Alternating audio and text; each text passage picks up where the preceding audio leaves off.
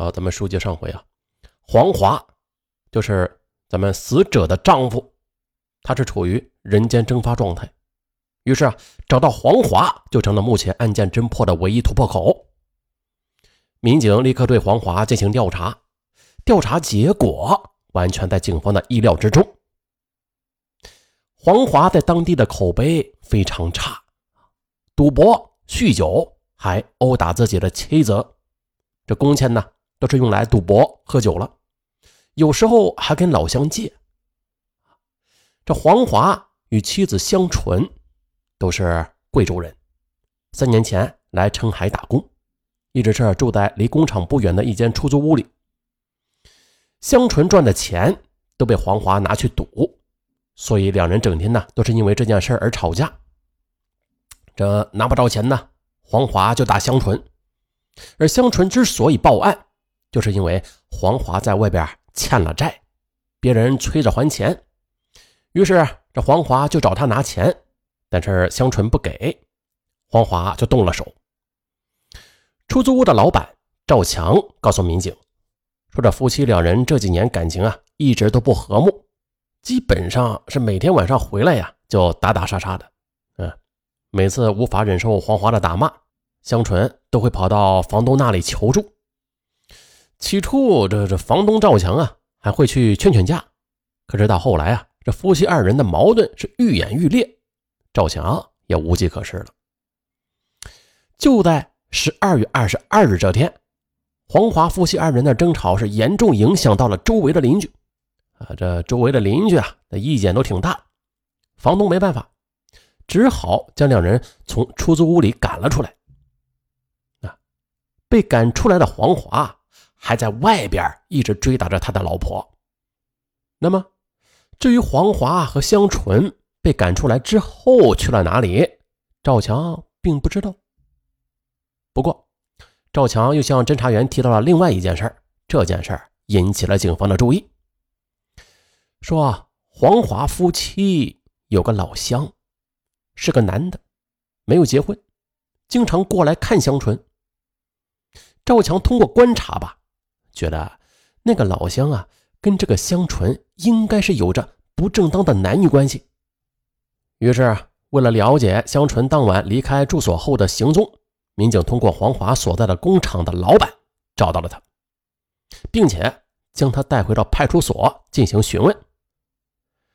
现在啊，在警方的眼里，黄华的作案动机那是显而易见的，赌博、酗酒、打老婆，又失踪、关机啊，无法联系，给人感觉他就是作案之后畏罪。那面对询问，黄华的表述也是吞吞吐吐，很不自然，这手啊也一直在抖。黄华的种种表现让警方感到十分可疑。询问中啊。黄华对于家暴一事只字不提。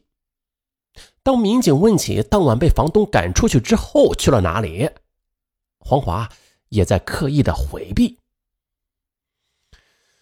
那根据黄华的只言片语，民警了解到，二零一五年十二月二十二日晚上，黄华和妻子香纯被房东从住所里赶了出来，由于没有地方可去。两个人就只好到邻近的住宿部，想要暂住一晚。在开房住宿的时候，由于两人又没有身份证，无法办理登记，最终没有住成。于是这民警就找到了这家住宿部的老板进行核实。老板就告诉民警啊，说因为有过前车之鉴的啊，这尽管夫妻二人提出多给点钱，嗯，但是他还是没有答应。老板回忆。两人随后就提出将随身携带的行李暂时的寄存在住宿部，于是就空手离开了。那么呢，他俩当晚是又去了哪里？根据黄华的说法，说当晚啊，从住宿部里出来之后，两人在路边又是因为钱的事儿发生了争吵。香纯一气之下就独自离开了。黄华说啊，他那天晚上。就跟着收垃圾的人住在了街边上。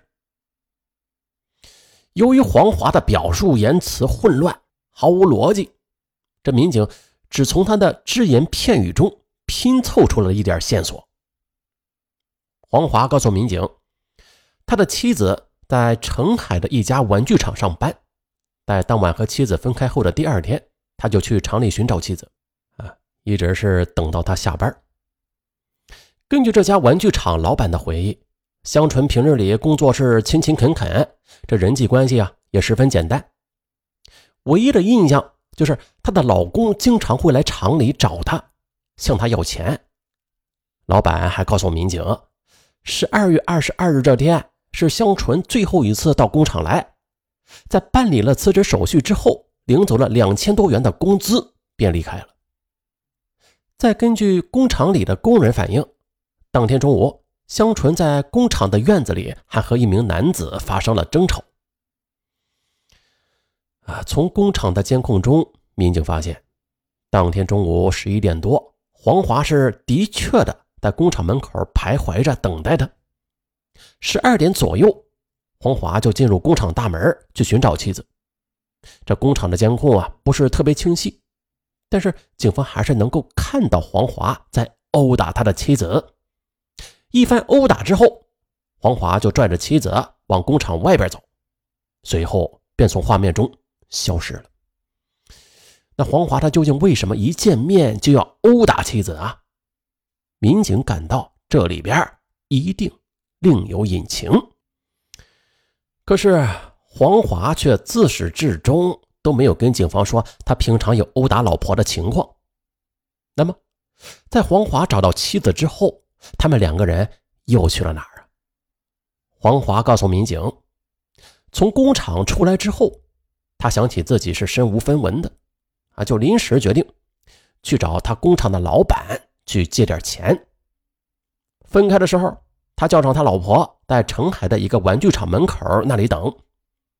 警方立刻又是调取了玩具厂门口的监控视频，果然在画面中啊，民警就看到了香纯独自一人的身影从那里经过，然后就走开了。过了一段时间，黄华也出现在那里。这视频监控画面显示，十三点四十五。黄华骑车到达了约定地点，发现找不到妻子，随后呢便骑车离开了。这与黄华说的情况是相吻合的，也就是说，黄华并没有撒谎。那虽然黄华的表述啊给民警破案带来了极大的困难吧，但是通过一一核实啊，他所说的话呀却都得到了印证。又随着对黄华的深入了解。民警对他的怀疑反而逐渐的降低了，而又经过黄华的朋友证实，黄华和妻子分开之后，一直都是在工厂附近寻找妻子的，在案发时间前后也没有去过案发现场附近。但是，黄华并不具备作案时间，但是。为何黄华报案之后会联系不上他呀？嗯，再后来呀，警方也发现了，黄华这个人本来就是比较糊涂的，他不记得妻子到底有多少岁，他妻子当天穿的衣服他也没有什么印象，他糊涂的啥也说不清楚。而对于经济拮据的黄华来说呀，这手机停机之后又不能及时的续费，哎。这也似乎在情理之中了，好吧，黄华的嫌疑暂时被排除，但是两人分开后的这段时间里，香纯他究竟去了哪儿？这时，民警想起在询问房东赵强的时候，这房东啊提到过香纯有一个老乡，他和受害人似乎关系并不一般。于是，民警立刻啊就找到了这个老乡李光。进行询问，李光告诉民警说，十二月二十三日，香纯给他打过一个电话，跟他说啊没地方住，想让他帮忙找一个地方让他住下来。当时吧也有说过不想活了。李光称电话还没打完呢就挂掉了。这段时间他也没有见过香纯。确实的，这手机通话记录也是印证了李光的说法。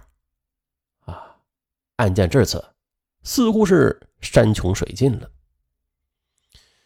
民警意识到，在香纯与黄华分开的这段时间，他根本就无家可归。